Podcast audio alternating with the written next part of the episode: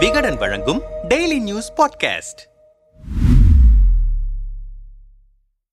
SP Velumani மீதான வழக்கை இனி சிறப்பு நீதிமன்றம் விசாரிக்கும். அடுத்து என்ன? அதிமுக ஆட்சி காலத்தில் சென்னை கோவை மாநகராட்சிகளில் பணிகளின் டெண்டர்களை தனக்கு நெருக்கமானவர்களுக்கு வழங்கியதாக முன்னாள் அமைச்சர் எஸ் பி வேலுமணிக்கு எதிராக லஞ்ச ஒழிப்பு துறையில் அறப்போர் இயக்கம் மற்றும் திமுக தரப்பில் புகார் அளிக்கப்பட்டது. இந்த புகாரின் பேரில் நடவடிக்கை எடுக்கவில்லை என கூறி உயர்நீதிமன்றத்தில் இரண்டாயிரத்தி பதினெட்டாம் ஆண்டு வழக்குகள் தொடரப்பட்டன. ஆட்சி மாற்றத்திற்கு பின்னர் சென்னை மற்றும் கோவையில் தலா ஒரு வழக்கு என இரண்டாயிரத்தி இருபத்தி ஒன்னு இரண்டாயிரத்தி இரண்டாயிரத்தி இருபத்தி இரண்டாம் ஆண்டுகளில் பதிவு செய்யப்பட்டன. இந்த இரு வழக்குகளையும் ரத்து செய்ய கோரி வேலுமணி தரப்பில் மனு தாக்கல் செய்யப்பட்டது. இந்த மனுக்கள் தலைமை நீதிபதியாக இருந்த முனீஸ்வர் நாத் பண்டாரி அமர்வில் கடந்த முறை விசாரணைக்கு வந்தபோது வழக்கை ரத்து செய்ய கோரி வேலுமணி தாக்கல் செய்துள்ள மனுவை இனி நீதிபதிதான் விசாரிக்க வேண்டும் எனவும் வருமான வரித்துறைக்காக ஆஜராகும் மத்திய அரசு வழக்கறிஞராக இருக்கக்கூடிய ராஜு என்பவர் ஆஜராக கூடாது என்றும் அரசு தரப்பில் வாதிடப்பட்டிருந்தது. இந்த வழக்கை விசாரித்த நீதிபதிகள் வேலுமணி தாக்கல் செய்த மனு மனுக்களை இரு நீதிபதிகள் அடங்கிய அமர்வை விசாரிக்கலாம். மத்திய அரசு வழக்கறிஞரான ராஜுவே ஆஜராகலாம் என உத்தரவிட்டு விசாரணையை தள்ளி வைத்திருந்தனர். இந்த வழக்கை விசாரணைக்கு எடுக்க அரசு தரப்பில் நேற்று முன்தினம் செப்டம்பர் பத்தொன்பதாம் தேதி முறையீடு செய்யப்பட்டது. இந்த நிலையில் இந்த வழக்கு பொறுப்பு தலைமை நீதிபதி எம். துரைசாமி நீதிபதி சுந்தர்மோகன் ஆகியோர் அடங்கிய அமர்வில் செப்டம்பர் இருபதாம் தேதி விசாரணைக்கு வந்தது. அப்போது அரசு தரப்பில் தலைமை குற்றவியல் வழக்கறிஞர் அசன் முகமது ஜின்னா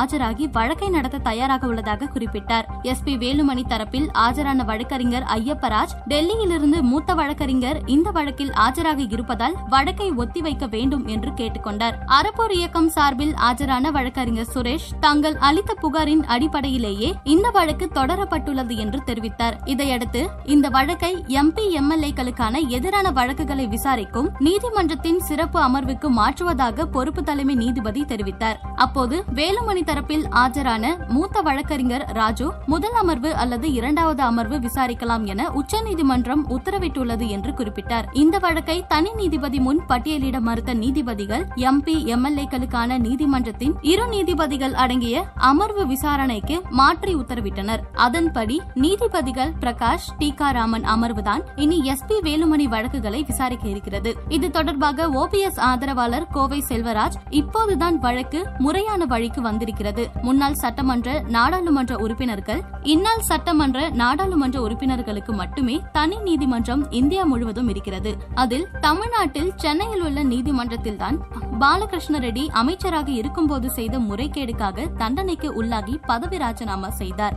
அவருக்கான தண்டனை பதினைந்து ஆண்டுகளுக்கு பின் கிடைத்தது என்பதும் கவனத்தில் கொள்ள வேண்டும். அந்த வழக்கு இன்னும் உச்சநீதிமன்றத்தில் இருக்கிறது. எனவே அரசியல்வாதிகள் வழக்கில் இதுவரை அந்த நீதிமன்றம் யாருக்கும் விடுதலை கொடுக்கவில்லை. வேலுமணி மீதான ஊழல் புகார் நீதி நீதிமன்றத்திற்கு போனதால் வெளியே வந்திருக்கிறது. அதே நேரத்தில் ஏழு முன்னாள் அமைச்சர்கள் மீதும் நடவடிக்கை எடுக்கப்பட்டிருக்கிறது. அவர்கள் மீதும் நீதிமன்ற நடவடிக்கை இருக்கும்போது அந்த வழக்கு சிறப்பு நீதிமன்றத்திற்கு வரும். இவர்கள் மீது கோடிக்கணக்கான பணம் குறித்து புகார் வந்திருப்பதால் இது சாதாரண குற்றம் இல்லை மனசாட்சிப்படி அதிலிருந்து வெளியே வர வேண்டும் என்றால் தவறு செய்யாதவர்கள் என்கிற நிலையை ஏற்படுத்திதான் வர வேண்டும். ஆனால் அப்படி நடக்குமா என்பதை பொறுத்திருந்துதான் பார்க்கணும். ஒருவேளை வேலுமணி நிரூபிக்காத பட்சத்தில் இயற்கையாகவே அவருக்கான தண்டனை உறுதி. ஏனென்றால் இங்கு யார் தவறு செய்தாலும் தண்டனை தான் என்றார். எந்த நீதிமன்றம் போனாலும் வெற்றி பெற போகிறோம். எனவே இதில் சாதக பாதகம் ஒன்றுமில்லை என்கிறார் அதிமுக வழக்கறிஞர் பிரிவு இணை செயலாளர் பாபு முருகவேல். மேலும் தொடர்ந்தவர் எம்பி எம்எல்ஏ வழக்கு என்பதால் முதல் அமர்வு விசாரிக்க முடியாது. எம்பி எம்எல்ஏவுக்குரிய ஸ்பெஷல் பெஞ்சில் இப்போது மாற்றப்பட்டிருக்கிறது. இந்த பெஞ்சில் விசாரித்தாலும் அதே பாயிண்ட் தான். ஃபர்ஸ்ட் பெஞ்சில் விசாரித்தாலும் அதே பாயிண்ட் தான். பெஞ்ச் தான் மாறி இருக்கிறது வழக்கு மாறவில்லை. எனவே இதில் வெற்றி பெறுவோம் என்பதில் எந்த சந்தேகமும் இல்லை. அந்த அளவு மெரிட் இந்த வழக்கில் எங்களுக்கு சாதகமாக இருக்கிறது என்கிறார்.